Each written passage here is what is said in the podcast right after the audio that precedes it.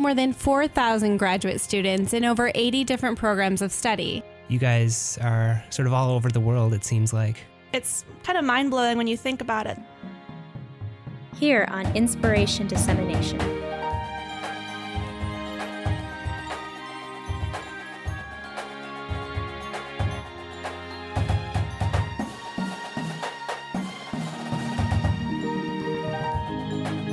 There's actually photographs of this data set stretching over a much longer period of time. They're now converted into basically mathematical shapes, and we can now analyze the statistics of this shape. Good evening, listeners. Good evening, listeners. You are tuned to 88.7 KBVR Corvallis, and this episode was recorded on May 11th, 2020. I'm Daniel Watkins, and this is Inspiration Dissemination. At Oregon State, we have more than 4,000 graduate students in over 80 different programs of study. And here on Inspiration Dissemination, we feature the research and personal stories of one of these students each week. If you are a graduate student at OSU and you're interested in being on our show, or if you want to learn more about the exciting work done by graduate students at Oregon State, check out our blog at blogs.oregonstate.edu/inspiration. You can find links to our Twitter and Facebook pages there too, and you can find past shows on Apple Podcasts. Tonight's show is recorded remotely on Monday, May 11th. Since I'm recording at home, you might be lucky enough to hear a toddler sweetly complaining about not getting enough attention in the background. It's the new normal. What are you going to do? As per usual, opinions expressed on the show are our own and do not necessarily represent Oregon State University or this station.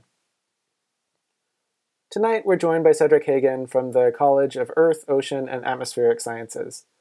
Cedric is a PhD candidate working with Dr. Jessica Creveling, and tonight we'll be talking to Cedric about his work in numerical geoscience. Welcome to the show, Cedric. Thank you for having me. So, your work deals with a period in time that is hard to imagine how long ago it is.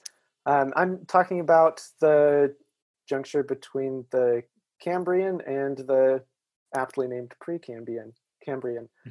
um, so the names of these geological eras kind of blend together for me because I don't deal with them very often. And so, could you start by just giving us an idea of what and when the Cambrian era is? Yeah, so the, the Cambrian era is the very first bit of what's called the Phanerozoic. It begins at 541 million years ago and it is when geologists typically define the earth going into a state that is more like today than the precambrian in that most of the forms of life have appeared on earth or rather they appear on earth in the early cambrian. Okay so this isn't the dawn of life on earth. This is just when it starts to look sort of like what we're used to as in we've got so stop me when I say one that isn't there at that time. but we start to have vertebrate life, maybe, or what? What do you mean? Can you? Yeah, not not not necessarily vertebrates as you might think of them, but we start okay. to see things like mollusks uh-huh. and um, trilobites is a common one that people um, typically know, and a lot of these other types of skeletal organisms that are really really small, but they are related to all the different forms of life that we see on our planet all around us today. Okay, okay. Um, yeah, I feel like I'm frequently surprised at how recent things are that seem really common, like flowers. Right. So there are numerous things that make these kind of deep time or super long ago kind of eras hard to study. Uh, what are some of the main challenges that you have to deal with in your work? Yeah, so one I'd say probably the the primary challenge for a geologist working in this time period is lack of age control. And by that I mean that we don't have a lot of ways to tell time in the rocks. So to know if we are in the Cambrian period or if we're in the Precambrian or if we're in the, the later Cambrian or even the, the Ordovician period that comes immediately after the Cambrian, you typically need to have some type of of material that you can date radiometrically or geochronologically and there tends to not be a lot of material during this interval for for scientists to date. So for that reason, it can be really hard to um, necessarily be able to compare dates, or not dates rather, but compare data from different parts of the world and to really put together a full a full story. Right. So one of the things that I hadn't really thought about before with this is you can talk about the age of the seafloor. Like a lot of the early kinds of life were marine life, as I understand it.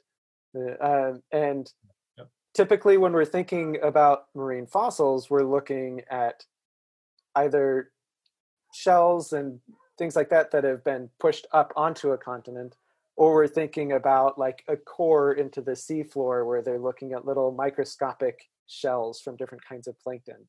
But the problem is that the seafloor gets recycled. So trying to remember exactly what the cutoff is. If if I remember right, you can't go much further than like 280 million years with seafloor, and that's only in a couple teeny spots on the Earth's surface. Right, exactly. Just a few small pockets go back that deep. So, in essence, you could have a piece of rock be pushed by the tectonic action all the way from the seafloor spreading zone across the ocean, be subsumed, and then do that again. and then you're far enough ago to be in the Cambrian era. Yeah, yep, exactly. Wild. Uh, so, where do you go to find things that are that old? What we end up having to do is to go to regions of the world that have preserved these shelf environments, but are now modern day cliffs and uh, bluffs, scrags, etc., that have no more affinity towards the ocean. You would have no idea that they used to be an ocean today, um, or in the past rather, based on what they look like today. But in in reality, that's what they used to be, and because of the tectonic forces at play and the millions of years, hundreds of millions of years that the system has had to evolve and change, um, these small areas of the world can preserve these really old rocks. So you mentioned trying to figure out the age of rocks, and I think that something a lot of people are familiar with is the idea of carbon dating, which is used for like seeing how old bones from somebody living in the Stone Age are, or things that are within the last 10,000 or was the cutoff 14,000, 20,000? It's not very many thousands compared to what we're talking about. Right. Yeah. So typically the rule of thumb is that you don't want to go back more than than uh, 10 half-lives. Right. And the half-life of radiocarbon is about 5,700 years. So you're looking at a maximum age of about 60,000 years that you can do with radiocarbon, typically. So, in order to turn to get the age of a crystal or uh, some aspect of the rock that's older than that, you have to turn to other elements and different kinds of crystals. Like, what are some of the tools that are available for like things that are more than 100 million years old? Typically, when you're looking at really old rocks, um, the one of the main geochronologic systems, the main ways that we date rocks is to use what's called uranium lead decay. So, much like how radiocarbon can decay to nitrogen in its stable form, you can also have radioactive uranium that decays into lead.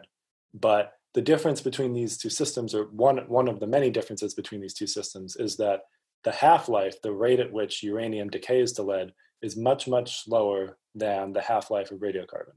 So, this allows us to essentially track the decay of uranium over much longer periods of time. Because as I said before, we're limited by the half lives. Once you've had, once you've accumulated about 10 half lives worth of time, there's not enough material, radioactive material left over to detect. So you need to have these really slow half lives in order to accumulate enough time to measure the things that we're talking about. And the things that you're measuring are already fairly small, right? Like yeah. I've, I've seen pictures where it's a magnification and then there's a little speck and say, here's the chunk of zircon that we're checking right. the age of. Yeah. So I can imagine like if you cut something in half too many times, there's there might be an atom or two, but good luck finding it. Yeah, exactly. What are some of the questions that Uh, I'll put it this way: What are some of the questions that you could become famous for answering um, in the area that you're looking at? Most people, when they think of the Cambrian, if they've heard of it at all, they'll think of what's called the, the Cambrian explosion or the explosion of life, or however you want to put it. And first, the, the Cambrian explosion is not the, the dawn of life. Like, like you said earlier, it's not the first time that life appears on Earth in any means. But it is when much of the diversity of life on Earth first enters the stage, and we see a rapid diversification in the Earth's oceans.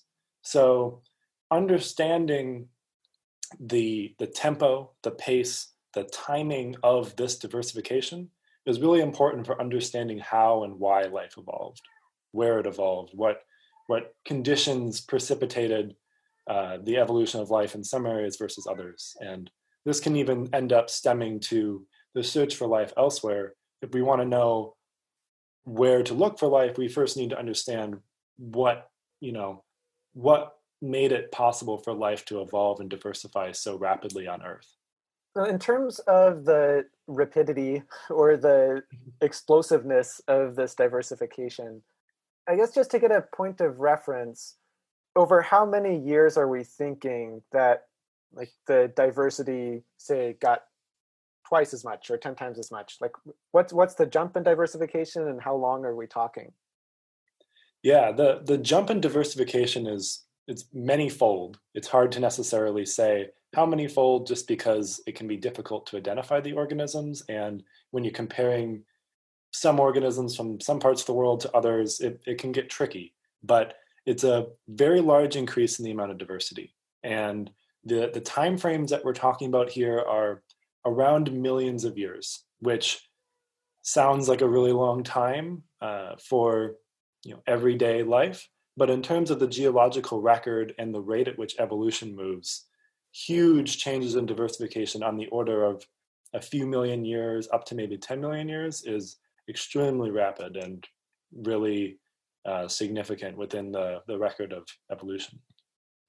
So, in order to make a timeline of how life appeared, you need to be able to tell relative times for each fossil. Like you found this fossil in central Australia that looks like it's from 450 million years ago, and then another fossil of a similar type that might be related to it in North America from maybe 500 million years ago. Right. But you need to know, like, you need to be able to put a date on both. And uh, what are, what are some of the things that go into um, trying to rank the arrival times of these different creatures? Yeah, yeah. What what you're getting at is a, a kind of a fundamental question when it comes to what's called biostratigraphy or the the ordering of the appearance of different organisms in the stratigraphic record, or really the just the geological record is how you can think of it. Um, so first, before we talk about multiple different sites, if you just think about one location that you're at, say just in Australia, if we're just talking about the relative timing of things, one of the most um, fundamental principles of stratigraphy tells us that things that are deposited lower in the stratigraphic column, or if you imagine a cliff in front of you, things that are at the base of the cliff are going to be older than things that are at the top of the cliff. Those will be younger. And that's just because if you imagined essentially sand grains settling over time, building up this big cliff that you're looking at now, over time, that it, it accumulates, right? So the, the youngest periods of time are towards the top, whereas the older periods of time are at the bottom. Something on top had to have been deposited on something that was already there. So, in terms of relative timing, that's one of our constraints. However, it gets a lot more complicated when we start looking at multiple places in the world. So, with your example, like with North America and Australia, you need to have some way to tie these records together. Otherwise, you don't know if the top of North America is at the bottom of Australia or somewhere in the middle or something else. So, what we typically need to do is find some way to establish age control. That can be with radiometric dates, like we were talking about. And in some periods of time, that can work really well. It, you know, there's plenty of material to date, and you can more or less align records by just having enough radiometric dates. However, like I mentioned, there's not a lot of material to date during the early Cambrian, so we're stuck with other methods. Typically, what people end up using are geochemical time series, so measurements of certain isotopes or element compositions or something of that nature that change through time. And you would measure them, uh, for example, from the bottom of the cliff all the way up to the top of the cliff, developing a, an evolution of that metric through time. And you do this in both localities.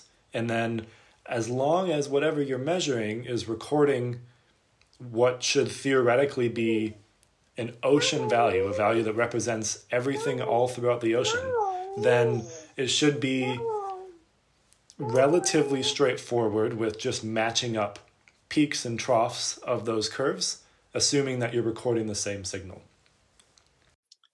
Okay, so just to try to pull some of that to, together and make sure I'm understanding it right. Imagine that we're looking at something that's next to a slope and one that's further out into a plain. So it might be the same kind of uh, dust in the area, but next to the slope, you have stuff falling down and piling up, so it's getting buried quickly. Whereas further out into the field, the same dust is being blown there and accumulating slowly. And over time, like the kind of dust might change. And so you could say you have lots of type 1 at this time and lots of type 2 later, but um, it's going to be really thick in one area and thin in the other. It's like the same pattern but different thickness. Yeah, exactly. So you you measure the same values, but they can end up appearing different because essentially your your time series gets stretched or squeezed in different ways because of the thickness of these various packages like you were describing. So if Australia, for example, has a really high sedimentation rate, meaning you'll have a really thick section, you'll have a record that's really stretched out. Whereas back in North America, maybe you have a very low sedimentation rate. So your geochemical time series will be really compressed. So then that is where the difficulty comes in trying to match these records up. If you have numerous peaks and troughs through your geochemical time series, and one record is compressed and another is expanded, how do you know which peak goes where? Or, you know, in reality, it gets more complicated where some parts of the section are expanded and others are compressed so you have to be able to find some way to still know which peaks are which, essentially. Right, because you could have like a river come through and erode part of it, so you could just be missing a chunk in the record. Yeah, sure, absolutely. So something I thought was pretty cool with the with your project is that you're bringing a lot of computational methods in. There's a particular algorithm that has an interesting origin. So do you want to speak to that? Yeah, sure. So the the technique that that we've decided to use to try to address this problem is called dynamic time warping. And what it allows one to do is to take one time series and to stretch and squeeze different parts of it relative to its original state in order to best fit a second time series. So, as you might imagine, with what we've just been describing with the, the variable nature of thicknesses of sedimentary packages and the history that dictates what these stratigraphic records look like in different areas, this can be a really uh, useful tool for these records. And this tool has actually been used in many, many different fields throughout the sciences and throughout uh, throughout the world in the last 30 or so years. Well, actually quite longer than that, but definitely in the last 30 years. Um, it's it, it's some of the underpinning of how voice recognition software works. It's been used to detect various uh, conditions in, in heartbeat time series records. Um, it's used to figure out for logistics companies to know how to most efficiently ship packages across the country. There are many interesting uses, so it's it's cool to be able to take such a uh, kind of general algorithm and apply it to a, a geologic problem. It must help also to have different user groups trying to get the same thing to work so that you can error check each other in a sense. Yeah. So that you know if something is like if something is broken, it may have broken in the same way for someone else. Yeah.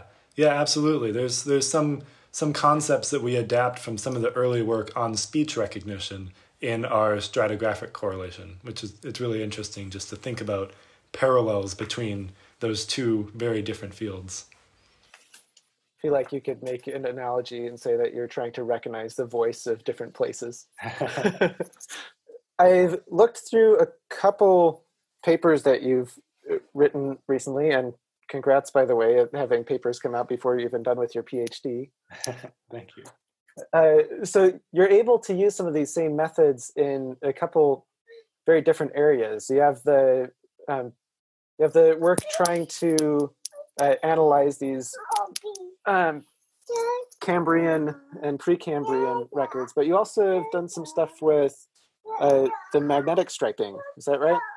Yeah, so similar to the, the, the same questions that we've been talking about here, of being able to match stratigraphic records that don't have great age control all the time or that are just complex to correlate to each other for one reason or another can be applied to many different times in Earth history. And one of those that we've looked at a little bit is the quaternary. And so I spent some time uh, in the last year or so with a former OSU graduate student um, who's now doing a postdoc down at Scripps.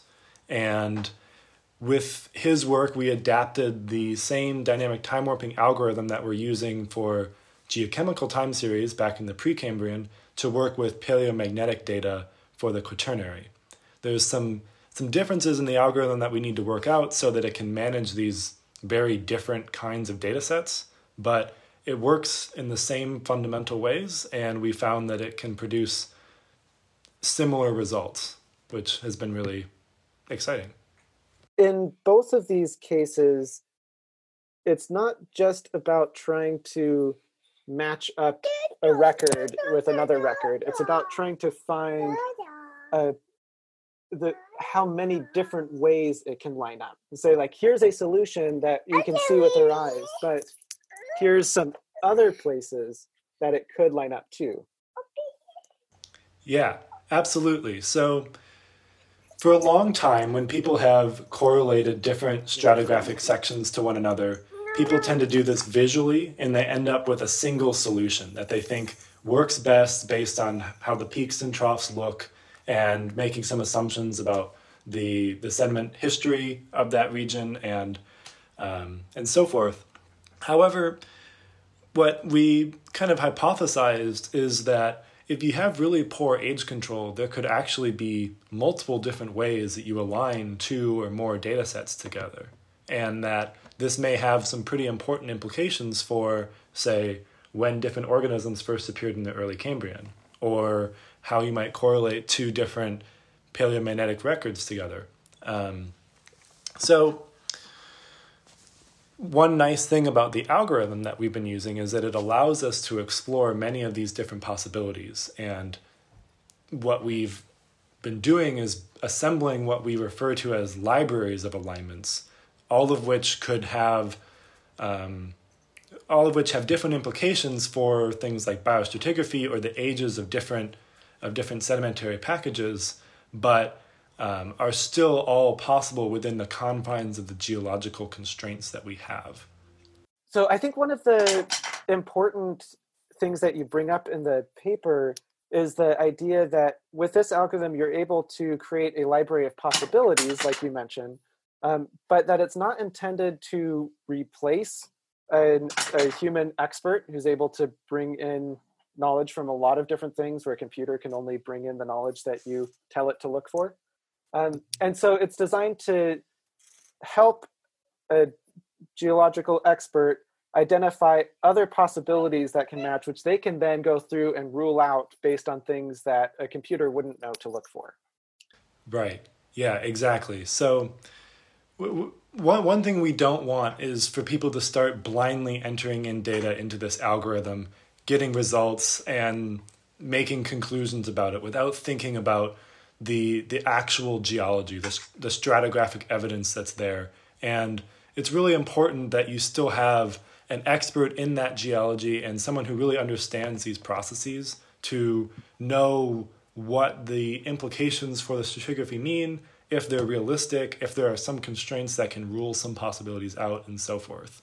So, really, the, the alignment tool, the algorithm, is meant to work in tandem, work together with the experts.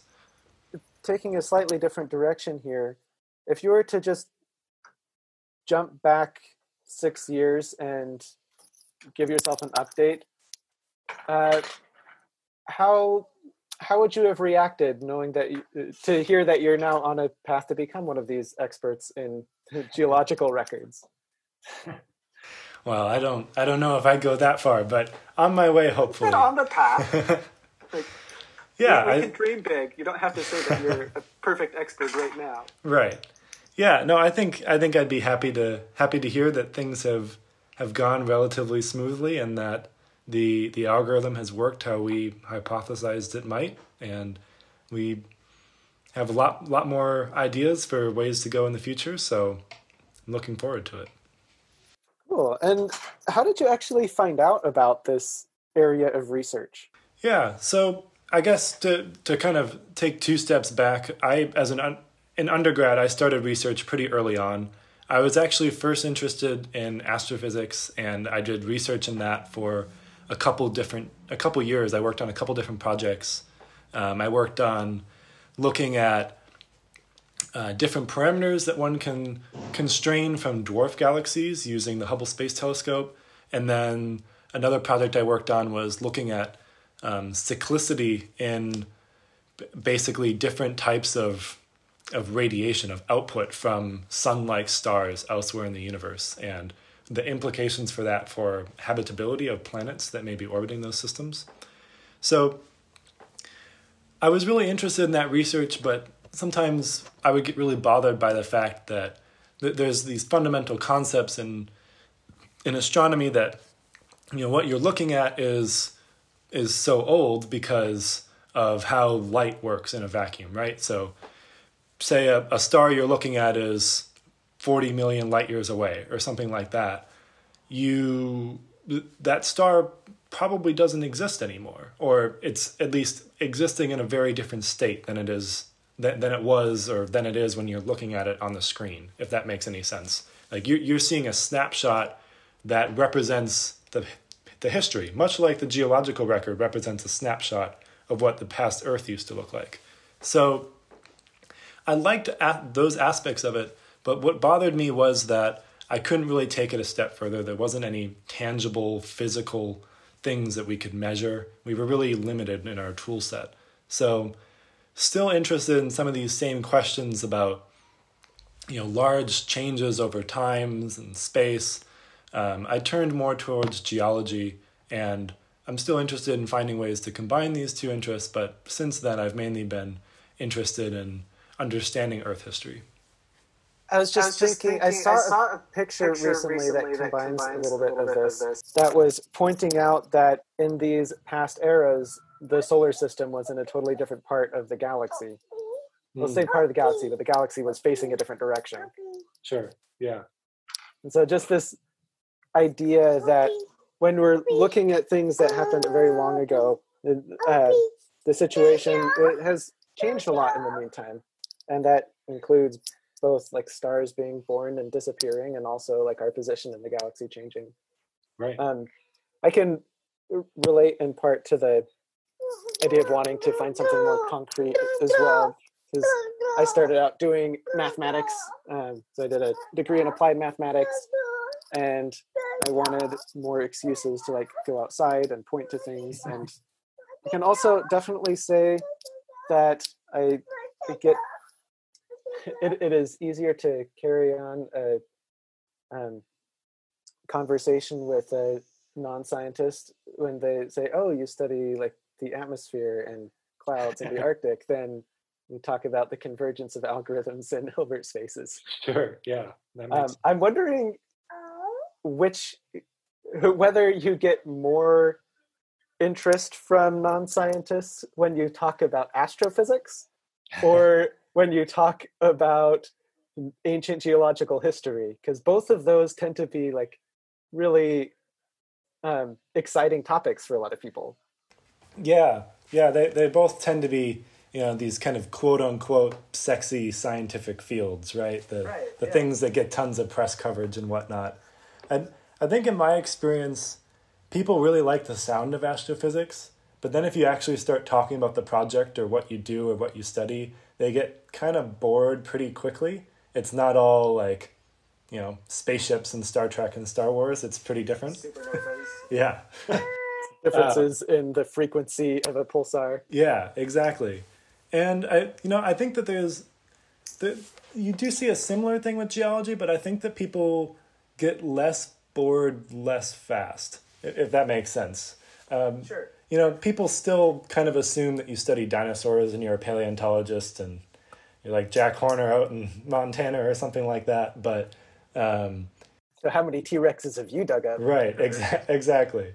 But I think that it, it's a little bit easier for people to imagine, you know, an ancient Earth with, you know, a different ocean with different organisms than it is for people to imagine, like, you know, a solar system with two stars and 10 planets that look completely different and, you know, one of them getting obliterated by a supernova. I, I don't know. I just think that some of these concepts are just a little bit more, they, they strike home, strike closer to home for a lot of people. So we have a tradition on our show uh, where we try to collect some wisdom from our guests. uh, so I, I asked you to come up with a piece of advice and um, an audience for that advice. So first of all, uh, who are you going to be speaking to? Yeah, I, I guess I'll just be speaking to, I don't know, young people. Okay. And I, I, I, f- I think it's really cliche, but maybe it's not. Maybe I've just heard it a number of times, but I heard a lot growing up from different relatives that one of your biggest goals in life should be to find something you really love to do and then find a way to get paid to do that.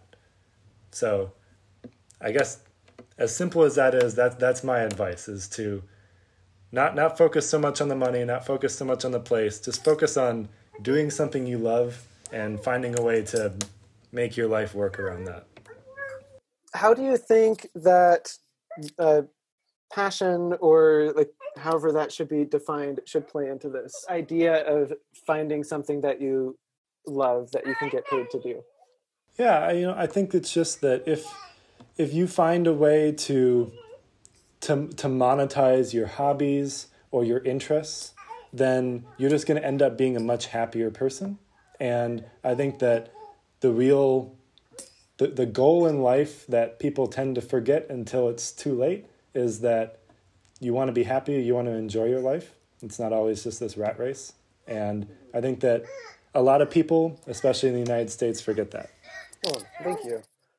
Uh, so maybe not so much on the monetization part, but on the enjoyment part. Um, what is a song that you recommend that we listen to? You know, an artist I like a lot is Hozier, and uh, his his latest song is called Jackboot Jump, and I enjoy that one a lot. Anything that we should be listening for in the song, or just sit back and enjoy it? Oh, I guess I'd just say enjoy it. It's it's uh, kind of a politically charged song, but it enjoy it the most you can. Yeah, uh, thanks. Thanks again for coming onto the show. It was really great to have you here. Yeah, thanks for having me. I, it's obviously you know it's it's a pretty trying time, so thank you for still doing this.